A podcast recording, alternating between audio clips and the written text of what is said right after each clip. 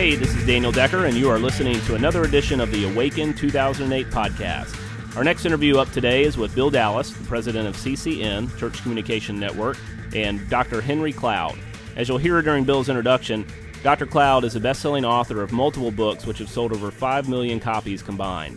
And in today's interview, he's going to touch on various insights of leadership that he's learned over the course of his career, one in particular having to do with how we as leaders interact with the balance between life and work.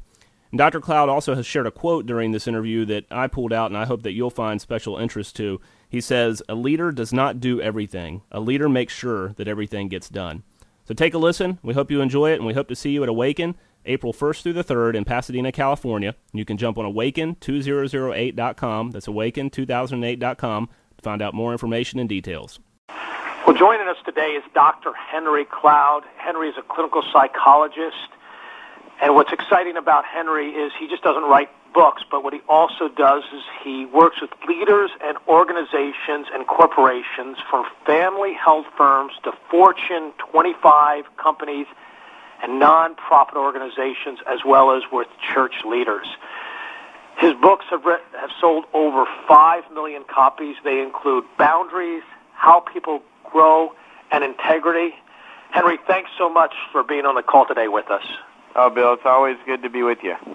And, you know, you do a lot of things with CCN, and we get a chance to spend a lot of time together. But for some of our listeners, they might not know some of the new projects that you're working on, so I was wondering if you could share with us some of those things. Well, a couple of them, Bill, I think I would mention it sort of parallels my multiple personality life here. You know, I've kind of got two tracks that I always work on, kind of the popular spiritual and clinical topics.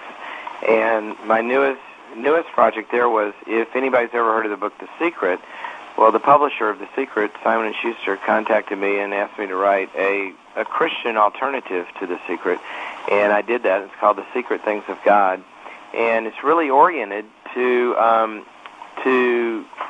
Christians, really, to give to seekers. You know, it's about how God's principles really are the secrets to making 4 big areas of life work: your happiness, your relationship, your success, and your spiritual life. And so that's a project I've had a lot of fun with over the recent months.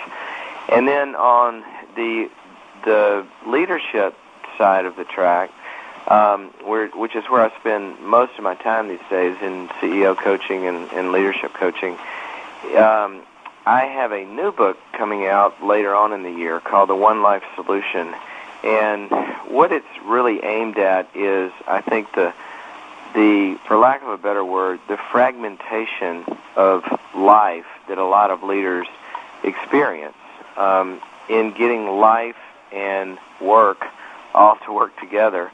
You know, it used to be that you would go to work, or you would be at work, and work had a time, like 8 to 5, and it had a space, like at the office, and that's where you would work.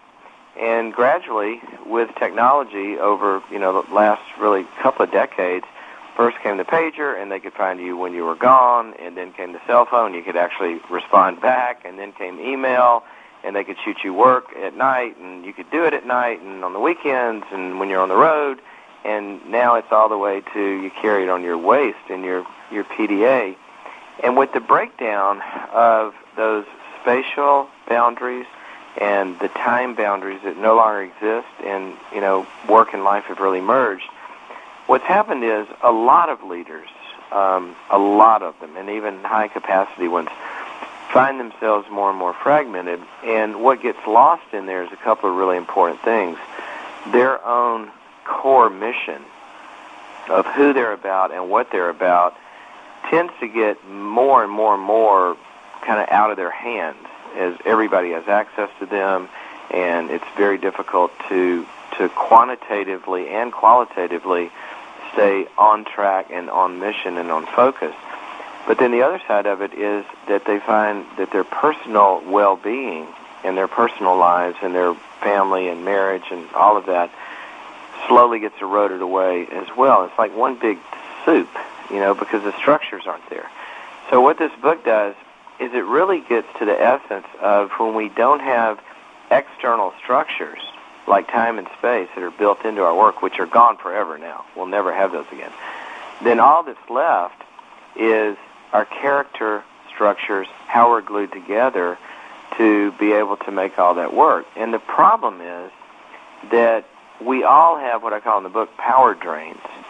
And these are, you know, everybody's got one or two of these. They're the certain kind of person or a certain kind of situation, maybe a board member or an elder or a direct report or a coworker or a boss that has the ability to get under your skin and kind of get you off track, and you start to lose your structure, and then, you know, at that point, people have lost it. And there's just a number of ways in which this topic we always have to address with leaders. And I find even in high-level leaders of, you know, multi-billion-dollar organizations, this is getting to be the top of their list of what they look for help in. Well, you know, I know you'll be speaking at Awaken, which will be coming up here in early April. We've got a lot of great speaker and communicators. They'll be speaking in different categories: experience, experimental, and expert. And you'll be speaking from the expert field, and you'll be speaking to a lot of leaders, particularly a lot of young leaders, mostly church leaders. But, you know, one of the things, it seems to me, that for so many years, it seems the mantra has been the leader, the church leader that can do it all. That can, you know, we look back, you know, 30 years ago, and the leader seemed to, of a church could do so many things and do everything. It seems this is One Life Solution is saying that we need to have certain boundaries. If we don't have a complete, if we don't have those boundaries and put things in healthy compartments and let everything just run together, we'll get burnout. And it's, you're not a champion because you do everything. You're a leader because you're able to separate things. It sounds like, is that correct? Well, yeah, it's pretty close. You know, you're in fact, if you're a leader, you can't do everything, or you're not leading anything, you know, bigger than a lemonade stand.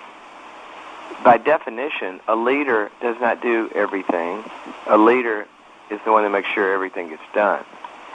And the highest capacity leaders, the ones that lead the biggest, most successful things, are the ones that are the least frantic.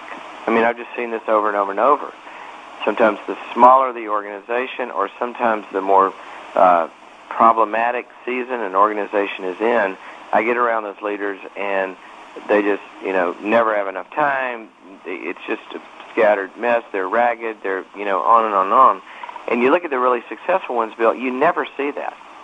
You know, it's kind of like, you know, in terms of doing everything, remember when you were first learning business, the old example of, okay, first question, who carries more keys, the janitor or the President of the United States? Yeah, great question. And, I mean, right there, it just says it all. You know, and some people feel like they're like the janitor of the world. You know, they got a key to everything, and they got to unlock every door, and they're, you know, and they're just all over the place. And really, leadership is getting in a position where it's not that it's scattered. It can't be, because you need your creative soul and heart and mind and to think. Well, you know, we're going to look forward to seeing you and being with you in April at the Awaken Conference. Before we let you go, a couple of questions. You know, as you see with leaders, or maybe particularly for you, what are the things where you see they have to fail first to really learn the lesson? The places where we need to fail first to learn the lesson? Or where some great failures happen that ultimately push us over the edge to where we finally, that failure says, okay, I get it now. Now is the time to really make a change. Well, that's a great question, and we could talk all day about that. And I can't narrow it down to one, but can I say a few of them? Sure. One of them that's absolutely necessary is in areas where you are doing things you've never done before.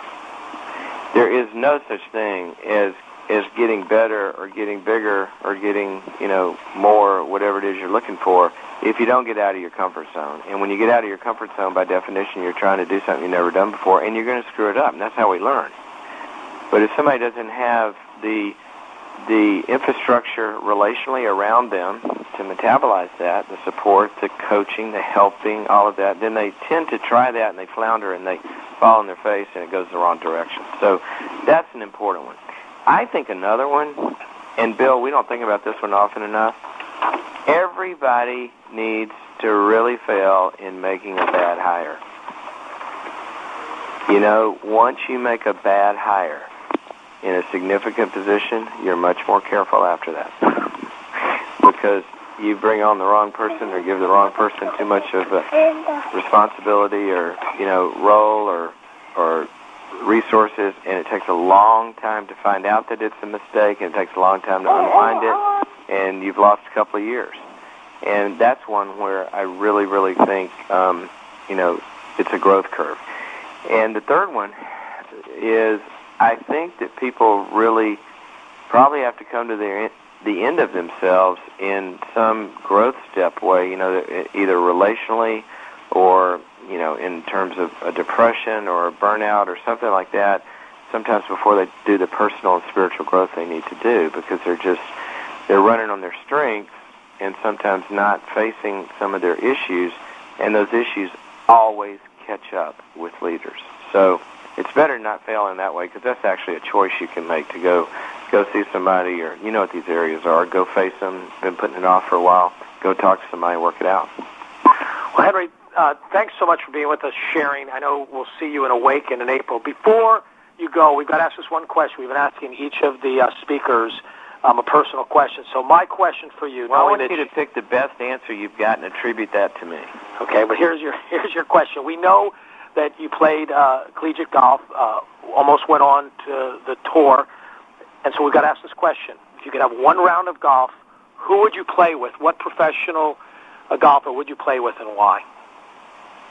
Well, it depends on if I'm needing to, you know, to feel better about myself or not. If I really need to feel good about myself, I play with Bill Dallas.